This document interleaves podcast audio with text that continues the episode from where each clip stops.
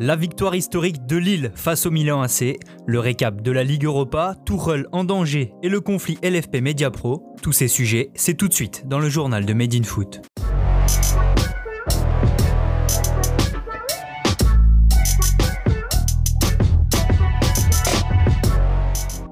Lille est héroïque. Hier soir, le LOSC a signé un exploit retentissant en s'imposant 3-0 sur la pelouse du Milan AC.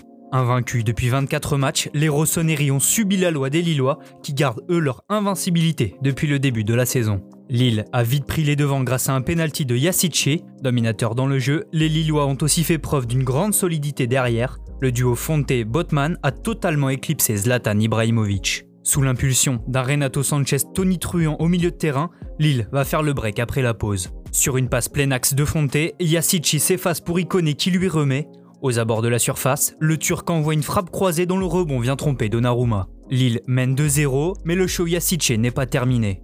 Trois minutes plus tard, Lille nous offre un magnifique récital avec une action d'école à une touche. Bamba lance David dans la profondeur, l'attaquant canadien décale intelligemment Yacice sur sa droite. En pleine confiance, le milieu offensif turc termine d'une frappe enroulée dans le petit filet, 3-0 score final. Avec cette victoire de prestige sur la pelouse du Milan AC, Lille réitère l'exploit de ses aïeux de 2006, mais prend surtout la tête du groupe H avec 7 points. Avec 4 longueurs d'avance sur le Sparta Prague 3 du groupe et tombeur 4-1 du Celtic, Lille prend une sérieuse option sur la qualification. Nice est en revanche bien loin de ses 16e de finale. Très décevante hier soir, l'équipe de Patrick Vieira s'est inclinée 3-2 sur la pelouse du Slavia Prague. Face à une équipe tchèque pourtant lourdement diminuée par plusieurs cas de Covid-19, les Aiglons ont payé leur fragilité défensive. Après un bon début de match où Dolberg s'est procuré une grosse occasion, Nice a concédé l'ouverture du score. Au quart d'heure de jeu, Pelmar et Danulic ne s'entendent pas sur un long ballon et Kouchta en profite pour tromper Benitez. Heureusement pour Nice, l'homme providentiel de ce début de saison, Amin Gouiri, va remettre les deux équipes à égalité. Le petit lob de Guiri sera toutefois insuffisant. Prague va reprendre l'avantage sur corner peu avant la mi-temps sur une tête de Sima. En seconde période, Nice déjoue totalement et concède un deuxième but de Kushta. En toute fin de match, Endoy va sauver l'honneur mais n'empêchera pas la défaite du gym qui se retrouve dernier du groupe C. Avec trois petits points, Nice est à égalité avec l'Apoel Bircheva, défait 4-2 par Leverkusen. Dans les autres matchs de cette Ligue Europa, l'AS Roma a infligé une manita à Cluj. Les Giallorossi prennent la tête du groupe A grâce à un doublé de Boria Majoral. Naples s'est aussi imposé, mais plus difficilement. Surpris par l'ouverture du score de Muric, les Italiens ont égalisé par l'intermédiaire de Dem avant la pause. Les hommes de Gattuso vont ensuite profiter d'un but contre son camp de Braut pour l'emporter de buts à 1. Après la défaite surprise à Antwerp la semaine passée, Tottenham s'est rattrapé. Les Spurs sont allés gagner 3-1 sur la pelouse de Ludo Goretz grâce à des buts d'Harry Kane, Lucas et Lo Celso. Dans le groupe B, Arsenal s'est fait peur face à Molde. Les Gunners ont concédé l'ouverture du score avant de voir les Norvégiens inscrire deux buts contre leur camp. Pepe et Willock sont ensuite venus porter le score à 4-1 en fin de match. Dans le choc du groupe G entre Leicester et Braga, les Anglais ont gagné 4-0 sur leur pelouse face aux Portugais. Grâce à un doublé d'Ianacho, les Foxes deviennent seuls leaders.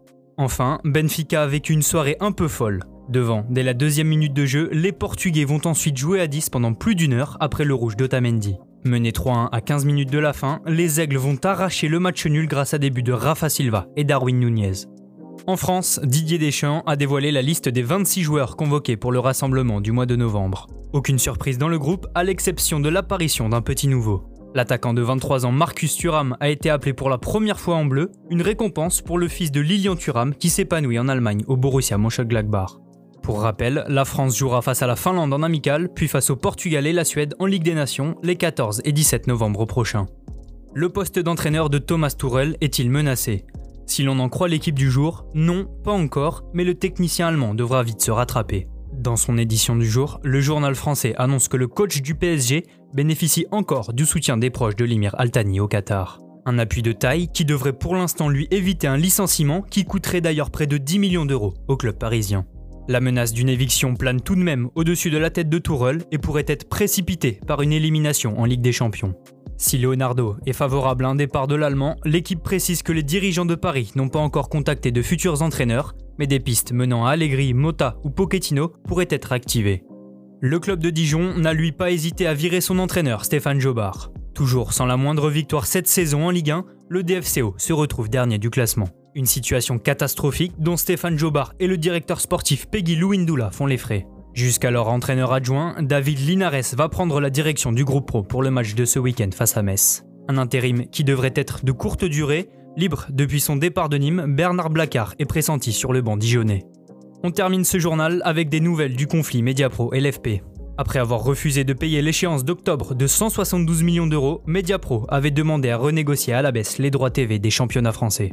Ce matin, l'équipe nous en dit plus sur les conditions de ces négociations. En invoquant les difficultés financières liées au Covid-19, le groupe sino-espagnol demande une baisse de 25% des droits pour la saison en cours, l'équivalent d'une remise comprise entre 170 et 200 millions d'euros. La LFP n'a pas encore donné sa réponse, l'affaire se poursuit donc encore et toujours. Merci de nous avoir écoutés, n'hésitez pas à partager et à vous abonner pour de nouveaux podcasts. A bientôt sur Made in Foot.